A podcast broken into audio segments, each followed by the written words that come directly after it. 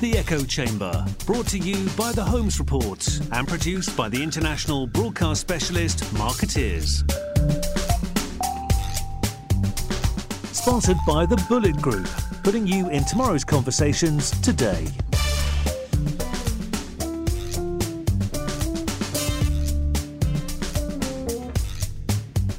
Hello and welcome to the Echo Chamber. I am Diana Marszalek. I'm senior reporter with the Holmes Report. I am here with Terry Sullivan and Alex Conant.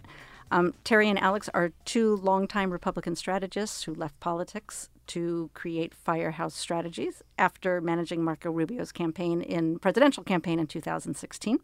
So we're here to talk about communications and politics and all those good things. So welcome. Thanks, for having us. Thanks for having us. Yeah. I appreciate it. So my first question is Are you a political consulting firm or do you use political tactics to help more mainstream, wider reaching communications? Yeah, we're, we're definitely uh, a uh, public relations, public affairs firms that uses political style communication skills and tactics to help corporate uh, clients and associations, trade associations.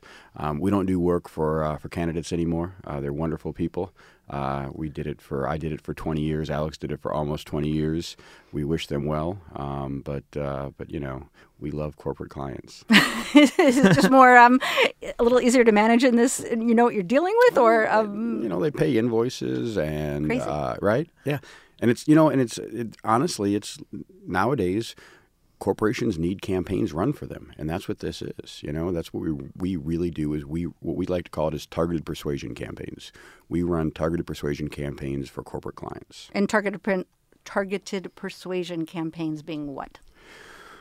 Well, if you have a problem, then we will help solve the problem by figuring out who who are we trying to target. Sometimes it's one policymaker, sometimes it's a group of policymakers, sometimes it's an entire administration, being it the Trump administration or a governor somewhere, or it's uh, an even broader group than that, say conservatives in Washington D.C. We figure out who the targeted audience is, and then we apply, and then we figure out what motivates those people.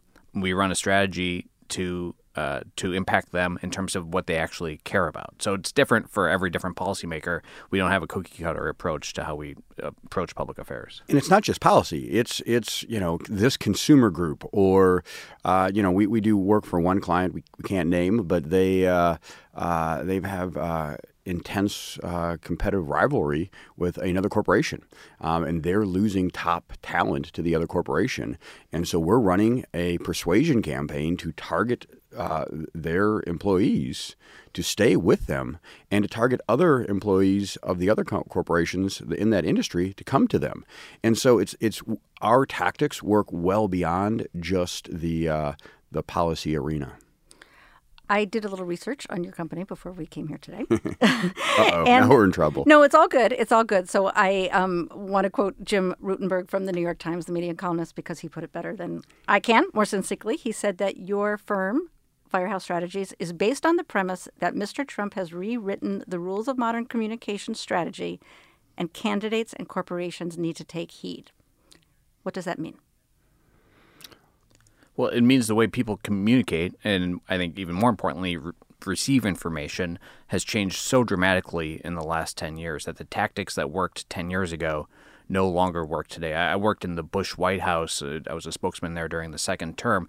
And during that time, regional media just sort of disappeared. I was a regional spokesman. When I started the job, I worked with about 80 regional reporters based in Washington, D.C. When I left the job, there were about 15 of them left. Now, they're still reporters, but now they're working for trade publications like Politico or, or online publications like Axios.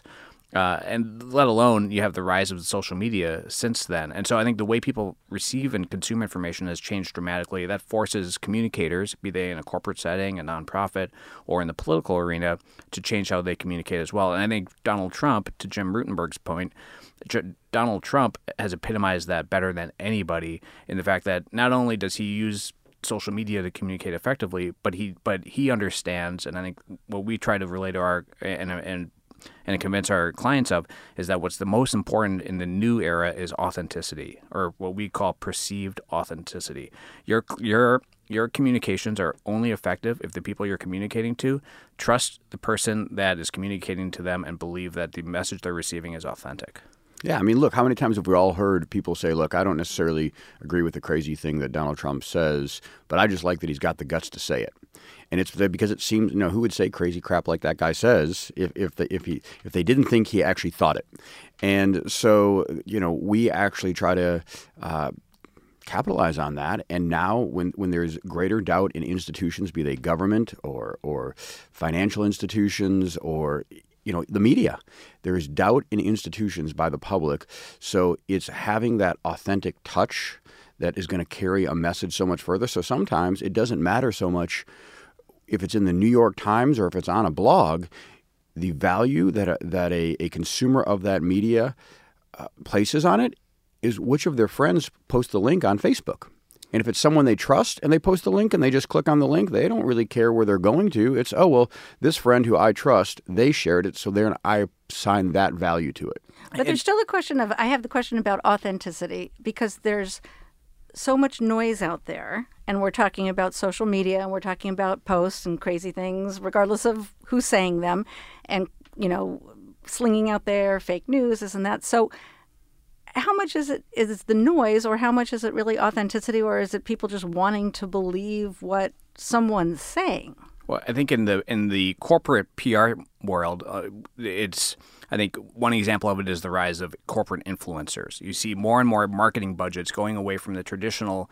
paid tv paid advertising towards writing a big check to Kim Kardashian for her to put it on her social media feeds. I think in the public affairs space, the tactics that that that advocates used to use be it pass through calls into Senate offices or emails or, or form letters that you would have people send in. Being on the receiving end of that, having worked for policymakers, I can tell you those tactics are not effective any longer. Same thing with paid digital uh, a lot of paid advertising in the public affairs space is simply wasted. Why? Because it's not authentic. And so, what we tell our clients is rather than necessarily spending hundreds of thousands of dollars on a paid campaign that the, the that that your targets are going to realize is inauthentic, eh, engage us, and we will figure out authentic ways to communicate and influence your your targets, be they a policymaker or a, a, broader group or organization, or or outside of the political arena altogether, as Terry was talking about earlier. But how do you how do you find that authenticity, and then how do you connect that voice? So you're talking about a public officer or whatever. I mean, there's limits to what you can have somebody do, correct? I mean, I'm no expert in well, public sure. affairs and politics and what's legal and what's not legal. Sure, but but, as with most things, it's not always a game of chess. Sometimes it's just checkers, and it's it's really just figuring out. You know, uh, I, the big thing is is figuring out who your audience is, and and so often that's overlooked. And it's well, we need to communicate this message to the masses. Well, do you really? I mean, who are we really trying to persuade?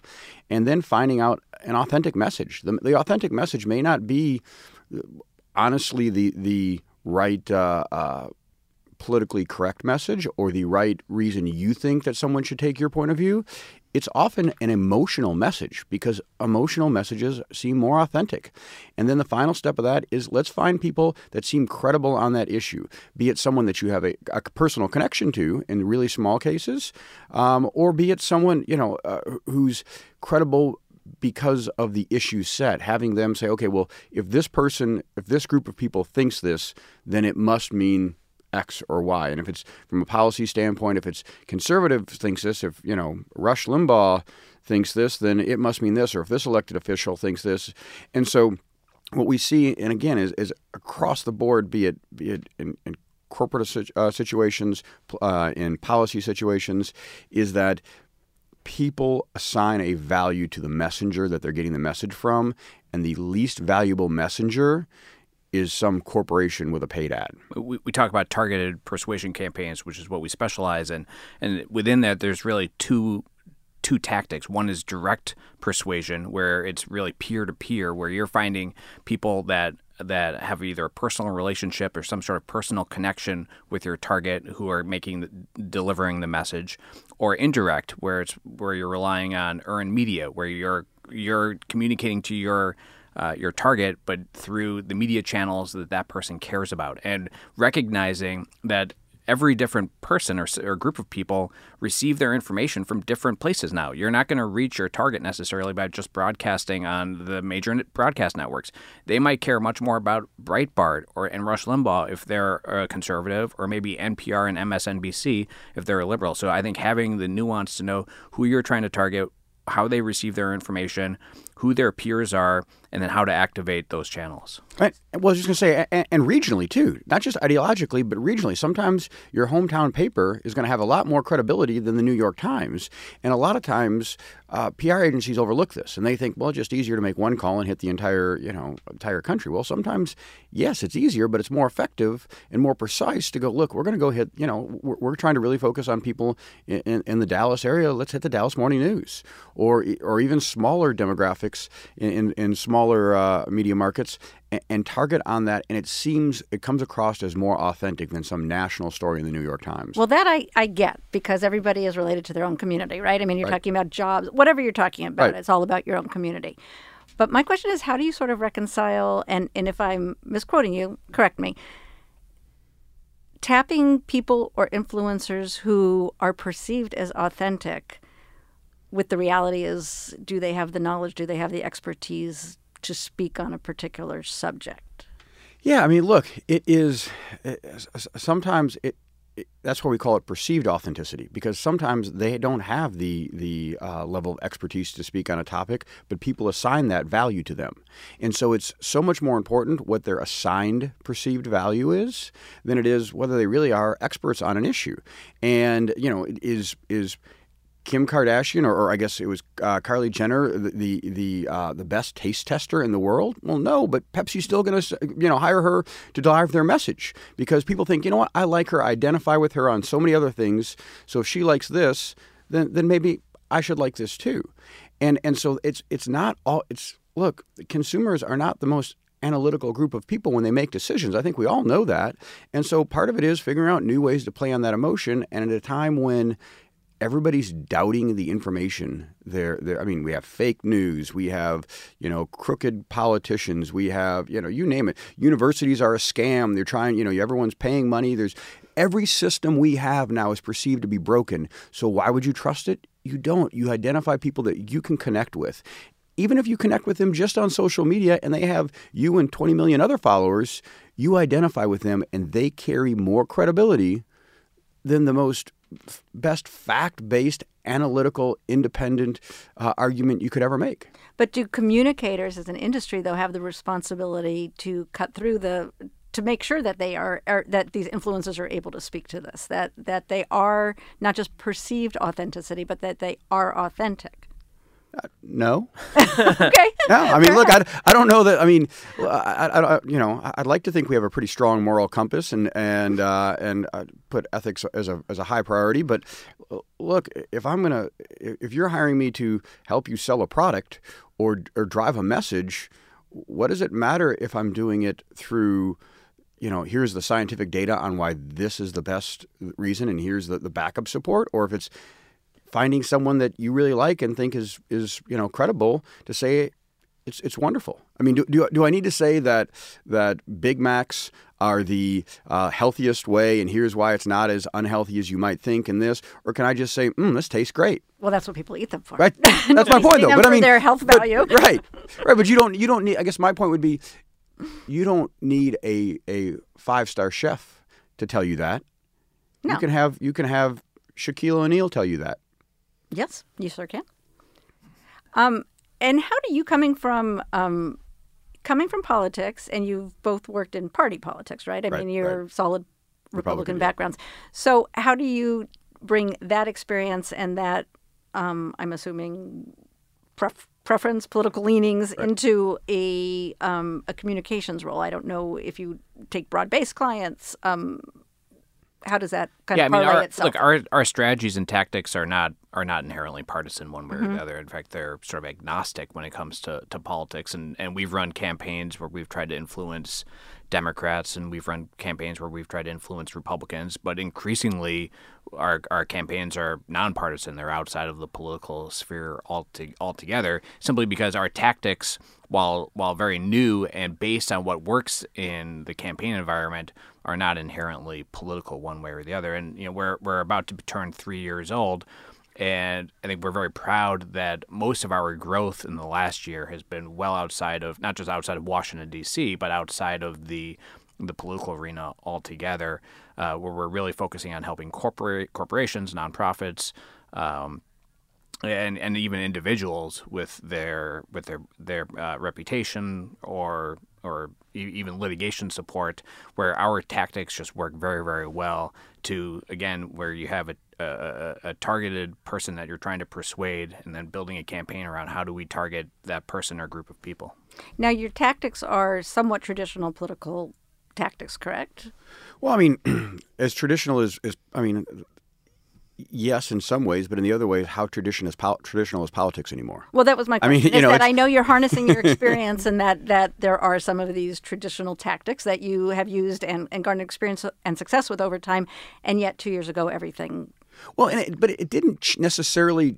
It, two years ago was an exclamation point uh, on uh, a trend, and uh, but I don't think it's the end of the trend. I think that part of what makes us unique from a, a broad traditional politics uh, or, or campaign style uh, is that you know actually Alex the other day we were meeting with someone and and they asked if we did crisis communications and said that they, they were a public relations firm and I I don't want to offend anybody who's listening but but they, they didn't do crisis communications. And we're like what the hell other kind of communications is? I gonna like it's like what do you mean? every every communication situation is a crisis. What Like, else you how do you do? people pay you money for non-crisis communications? Right. so I mean we come from a very different background where that is is is the norm. So when we do um, so we immediately uh, in every situation bring that campaign approach was okay here's a problem how do we fix it? What is the most the, shortest distance between here and there?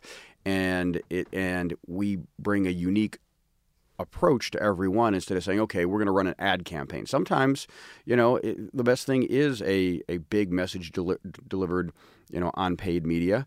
Uh, but often it's it's not. And you know we were talking about another uh, so client wanted us to permit a, uh, submit for an RFP and we're like what they're asking us to do makes no sense. Like this is like it- it's not going to succeed. We they put in their objective, but so much of their RFP wasn't going to achieve that. And we're like, well, do we just fill out how we check the boxes on how we can do what what they want us to, do, or do we tell them this is crazy? Here's what you really need to do. Oh, instead of telling, instead of giving you their goal, they gave you Well, they their both. execution. Yeah, strategy. well, and, and and you see that a lot with, with clients who say, look, here's what uh, we. Uh, here's our Here- goal. Here's our yeah. Here's the problem, and here's the tactics we want to use to address it. Well, then they can do it. Right. Where, well, whereas we're, one, and they they look for a firm to employ those tactics, right? Right. Whereas Who's the best firm to solve the problem the way we want it right, solved? and, and we just don't we don't sell tactics. I mean, we're we're a small firm. We don't have, or we're growing quickly, but we you know we don't have an in-house video team. We don't have in-house Right. uh, you know production teams that that that a costs a lot of money, but but b p- put us in a position where we're going out and pitching tactics to people because that's what we have in house. We pitch strategy. So when we sit down with a potential client, we say, "What's the goal?" and then we work backwards from that. And for us, it's it's like a it's like a campaign where you either fail or you succeed. But but you don't. The goal is not to just continue. And so we, we when with our clients every day, we are working towards towards accomplishing or executing a strategy that we believe will lead to success. And all the tactics fall from that strategy. Which, which I believe uh, it, we're new to the, the corporate PR world, but seems to be different from how a lot of other firms approach things, where they have a bunch of a bucket of tactics that they try to sell to clients. well, is it more grassroots what you're doing? I, I don't know. In some ways, word. yeah. I mean, it, it on depends what the definition of grassroots Right. is, but but It's it's it's it's very much uh, relationship driven. Uh, be it be it uh, uh, relationship with reporters that we have that are fresh and that. Um, but you know, a perfect example is that there was a one of our corporate clients. Uh, we're targeting through trade publications and, and different things, and it's on an issue set that we're not experts in by any uh, by any sense. And so the first thing we did is we had our team go through and pull every article on that topic that was about that client or clients in that industry space, and pull all the reporters who write on that. And then let's figure out what those reporters' bias and angles are. And we have a spreadsheet and a document that's our cheat sheet. And so when we you know, when, when a story comes along, hey, we want to pitch this story, it's not like we send out a, a press release because that's absurd. Who sends out press releases anymore? A lot of people. Oh, yeah, right. Trust me, we find that out. But I mean, you don't get a story written. Like, when was the last reporter that really wrote a story off of a press release unless you work for like the weekly publication in Kalamazoo? No, and just I, I have to say, as a reporter, I am like bless you for actually figuring out what people do and what they write about because the um the the abundance of information that's sent that means absolutely nothing to particular reporters just dilutes all the rest. I mean, we tell people right up front, don't hire us to churn out press releases. I mean, mm-hmm. there's a lot of firms that do a really good job writing a lot of press releases and hitting send. Right, they them. have their that's right, and there's God bless them, but like that's not what we do. I mean, we don't hire us to write press releases. Don't hire us to call hundred reporters to pitch your, your your product release or whatever you want. Call us if you have an actual problem uh, or issue that you need managed, uh, and that and that you know how to define success. Call us then, and we will put together a strategy to get you from from here to there, uh, and the tactics will then be will be driven by the strategy. Terry, you mentioned in the same article um, in the New York Times, and I quote, "It says the solution is always more content, not less." Right. Yeah. that makes my head spin a little bit because there's such a barrage of content out there, mm-hmm and I I feel like just throwing more at people. I, not that that's what you do, but right, but yeah. how much more can well, we? It's, it's part of it. It's part of what we do. I mean, look, how when was the last time that leaking out a news story on a Friday afternoon buried it? Oh, yeah. I mean, you know, it just doesn't. Right. Like there is an an huge amount of content out there, but there is a huge desire for that content. I mean, look, media is a business, right. and, and and if there wasn't if there wasn't an audience for it, we wouldn't have all these 24-hour news networks. You know, and, and people wouldn't be watching this wonderful content all the time. Right. The uh, so you're not going to sit on the sidelines when everybody else. Well, that's it, and, it and and so everyone else is creating. So you can't starve the beast. You know, we saw this, uh, and we learned the hard way on the Rubio campaign. Is we said look, we're not going to talk uh, process because never a presidential campaign never wins when they're talking process. And by that we meant like where we're at in the polls and here's our strategy and how many people we have here. This or like we're going to talk about important things that voters care about, like policies or this or that. Dear God, how often did Donald Trump just call into Morning Joe and talk about his poll numbers for oh, 30 minutes straight? Right, but that and was you know the, what? Unex- the great unexpected. Right, but but but it, but the point is is that he, what he taught us is that look, stop trying to force feed the the beast, the media in this case, vegetables.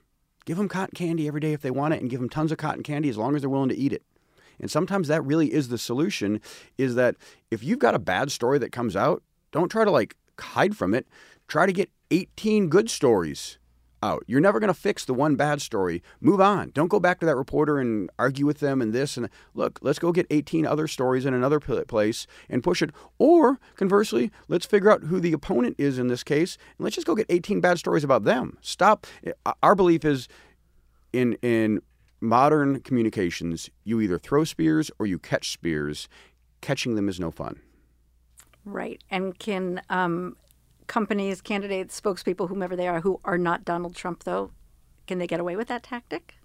Or like to the magnitude? Sure. I mean, I think the I think a lot of people take the wrong lesson from Donald Trump, which is that uh, you know you you need to dominate the media every single day. And I don't think that's true. I think the the better lesson from Donald Trump is you need to be authentic hundred percent of the time. And I think I think frankly that's why Beto O'Rourke is is doing well so far because he's he appears to be the most authentic candidate or one of the most authentic candidates in the Democratic race now. And, and I think the same is true for for any corporation, any CEO. You have got to come across as as authentic. And similarly, when you're when you're making when you're communicating, the mediums that you communicate through, your communicators, they need to be authentic as well. Because I think just putting assuming that a 30 second TV spot or a big paid digital campaign is going to solve your problem because you're getting your message out, that is thinking from 10 years ago and does not work in modern communications. And Donald Trump, who barely spent any money on paid TV, is a great example of that. Um, these are also takeaways, I, I, imagine, more and more so for CEOs and other corporate leaders who are sort of whether they're being asked to, thrust to, or or or by choice, kind of rising up in, in a more political or social sphere. Um, and there's probably people who would prefer not to be doing that. well, look, I mean, look, every every CEO is now a candidate for office. Every corporation is now a campaign, and and their consumers are now voters who who either vote with their pocketbooks or more often than not vote in in social media in their outrage. And so what we're seeing is we now know the names and the faces of CEOs, and they're thrust out there to actually address the issues and put a face on it. I mean, look, Boeing's, you know, is a perfect example that. Their CEO was out there on camera, talking to camera, talking about what they're trying to do, trying to respond. Uh, you would not have seen that five years ago, ten years ago. You know, you would have seen the the the, the PR person out there delivering a statement, if if if anybody. And they've realized, look, we need to get ahead of this. It's not pull back, don't give out information. We don't want to go out there because they might beat us up. It's they're going to be writing about us, they're going to be talking about us. Let's get in the mix. Yeah, I mean, I think I think one of the reasons we've done well so far is because there's not an organization in the country right now that doesn't need to get better at political communications because that is what they're expected to do. The media is treating corporate leaders and corporations as political leaders and political organizations. They're getting the exact same coverage that Terry and I are used to on the political side of things. And so that's why you need to have communicators or at least consultants that, that understand how modern political communications work. So we're only ramping up now, although we have a, a, a, packed slate of candidates already, but for the for the, the presidential election, the 2020 presidential election, how can communicators and how can companies both brace for that period of time when there's just going to be an onslaught of more political information and to get their message out and how can they leverage the season to to make their cases? Yeah look i mean something that we're working with several of our clients on is is don't brace for it embrace for it. That means that you know what? Here's what's going to matter. We know the demographic that these candidates are talking to. We know the five states that matter more than any place else on the world, and the small group of people that matter more than anyone else in the world to the Democrats and the Republicans. When you look at states like Wisconsin and Pennsylvania and Ohio and Michigan and, and Florida and say, okay, wait a minute. Let's go find those target demographic and let's go persuade them because the candidates are going to chase them. So instead of trying to deliver your message to the entire free world, let's let's use smart targeting, let's use data, and let's run a campaign to to functionally persuade you know fifty thousand people in America that are going to dictate what Donald Trump, Beto O'Rourke, Elizabeth Warren, you name it, are going to want to talk about. And and the trends that we've seen over the last few years, where with with everything becoming political, as politics just permeating every aspect of American life and, and corporate America, that is going to just become even more extreme. I mean, that, that trend is not going to reverse itself. It's going to accelerate the closer we get to the 2020 election. So, are you like revving up for the election the way you would be in your previous oh, incarnation? No, I'm, I'm getting comfortable, getting popcorn. This is going to be fun to watch. Yeah, I mean, that said, like on a business front, we we just hired uh, five new people. There's 15 of us now. Uh, we've doubled every year since we've started, which you know we started at when you start at zero it's yeah. very easy to double. Uh, but but uh, you know we're we're excited about what 2020 means for our firm uh, not because we're going to be doing any candid work but because we think that our our clients and potential clients are going to be in more of need of not just political communications advice but targeted persuasion campaigns uh, which we've really honed over the last three years. Excellent. Well, I appreciate you discussing it with us, and I'll be uh, anxious to, to keep track of what you're doing and keep the conversation going. Yeah, thanks for having us. Thanks okay. for having us. All right, thank you. You've been listening to The Echo Chamber. Brought to you by The Holmes Report and produced by Markettiers. Sponsored by the Bulleit Group, putting you in tomorrow's conversations today.